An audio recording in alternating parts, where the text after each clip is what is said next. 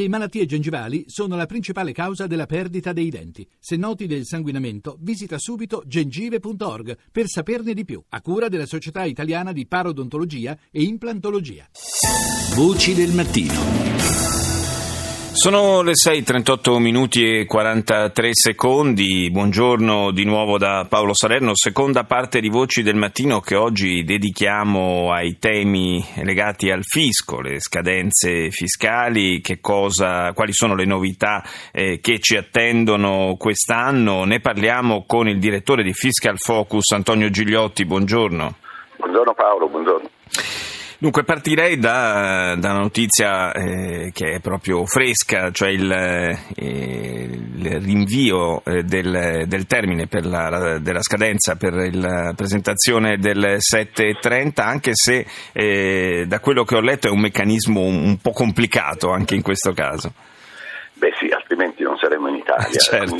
Si, si parla già di proroghe in vista di queste scadenze e come tu effettivamente ricordavi, la prima scadenza importante era quella del sette di luglio che riguarda praticamente quindi il cosiddetto sette e trenta precompilato.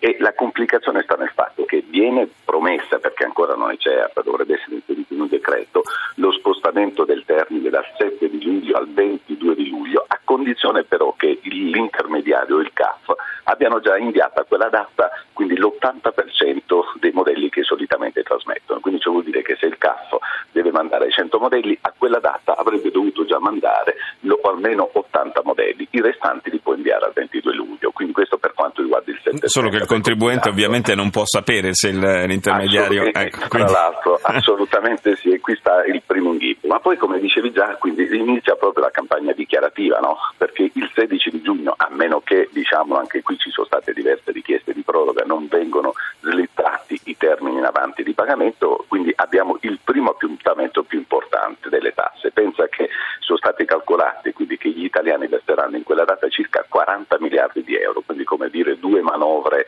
quindi, sì. economiche. Ma quali sono le novità più importanti? Beh, intanto le più importanti riguardano ancora una volta l'immutasi, no? Quella che doveva praticamente sparire invece ancora in realtà c'è.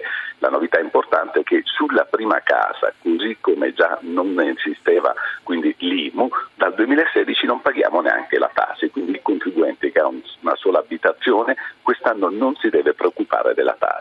Ma novità anche per l'inquilino, perché l'anno scorso se un contribuente aveva un appartamento e lo aveva dato in affitto pagava su quell'appartamento la tassa sia il proprietario che l'inquilino.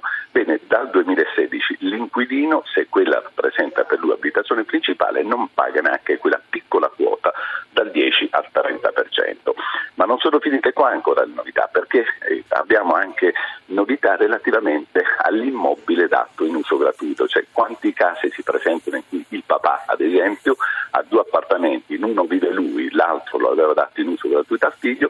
L'anno scorso per vedere se c'erano delle agevolazioni era il comune che poteva prevedere qualcosa, invece da quest'anno vi è una norma che stabilisce, a prescindere di quello che dice il comune, un'agevolazione, purché purtroppo, e questo restringe il campo di applicazione di questa agevolazione, esistano delle condizioni, quale ad esempio un contratto di comodato registrato, e inoltre l'immobile deve essere nello stesso comune in cui ha la residenza il papà. Comunque diciamo che è un'agevolazione. Ecco. È cambiato qualche cosa per quanto riguarda le spese che possiamo portare in detrazione quest'anno? Beh sì, abbiamo qualche novità relativamente alle spese che danno diritto allo sconto in dichiarazione, così per esempio una non bella da sostenere ma comunque c'è, è quella che riguarda le spese funebri, perché quindi fino a qualche anno fa io potevo portare in detrazione in dichiarazione questa spesa a condizione che le avevo sostenute per un familiare, no? Ora invece a partire da questa dichiarazione, quindi per le spese sostenute nel duemilaquindici, se io ho sostenuto delle spese funebri per una persona che non è un familiare posso portarle in dichiarazione.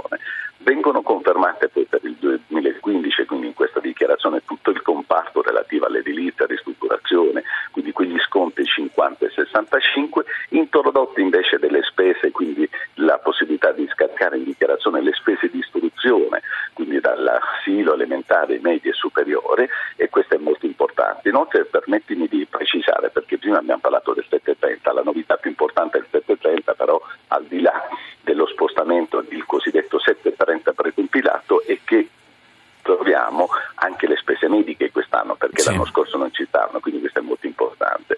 E poi una cosa, poiché abbiamo parlato di pagamenti, in questi giorni dovrebbe essere varato il cosiddetto decreto semplificazione, che pone fine a un qualcosa che aveva creato molti problemi ai contribuenti, perché il contribuente che il sedici di giugno deve pagare, immaginiamo, i mutasi per circa milleduecento euro, non poteva andare in banca con i soldini e pagare l'F ventiquattro cartaceo, ma doveva farlo, penso un po' telematico, quindi questo creava un po' di problemi, perché prova a immaginare un, un anziano che telematicamente deve fare la debita, eccetera. Certo, non tutti eh, dispongono, ecco, dell'home banking, chiaramente. Ecco, quindi questo, questo invece dovrebbe agevolare, perché quindi si innalza la soglia e quindi io posso ritornare con il contante direttamente allo sportello e pagare il mio F ventiquattro cartaceo.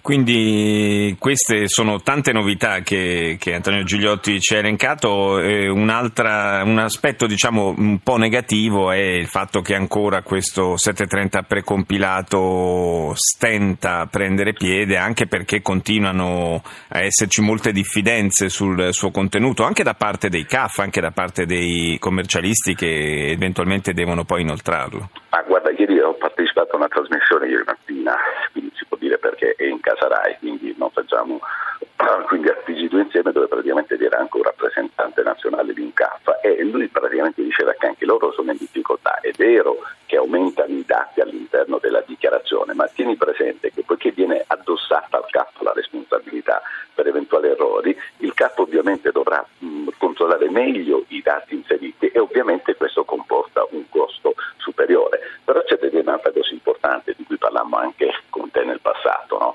Eh, perché le difficoltà, cioè, e qui ovviamente non dipende quindi né il fisco né lo Stato, però vi sono delle difficoltà oggettive, perché se tu il settecentotrenta me lo introduci per favorire il pensionato, e in realtà non stai facendo una grande cosa, perché il pensionato è colui che non ha vent'anni, poi con le ultime riforme, quindi se va bene ci vai a ottant'anni in pensione, ciò vuol dire che io penso, quindi senza andare oltre, a mia mamma non ha mai acceso un computer, vai a dire che a lei gli arriva il settecentotrenta precompilato sul computer e quindi deve scaricarla. È un po' una difficoltà oggettiva che ovviamente non è colpa di nessuno, però questo ha limitato l'utilizzo. Pensa che l'anno scorso su circa venti milioni di potenziali destinatari il novantacinque per cento, attento, novantacinque per cento sì, ha continuato a fare quello che faceva l'anno prima, cioè sì, andare sì. al C A F piuttosto che a un eh, sarà, sarà interessante vedere quest'anno poi a consuntivo quali saranno eh, le percentuali possa, di utilizzo. Possa scendere, perché altrimenti è un po' un buco nell'acqua. No, eh. no, rischierebbe di essere infatti eh, un'operazione fallimentare, speriamo che così non sia, naturalmente. Grazie Antonio Gigliotti, direttore di Fiscal Focus, per essere stato nostro ospite.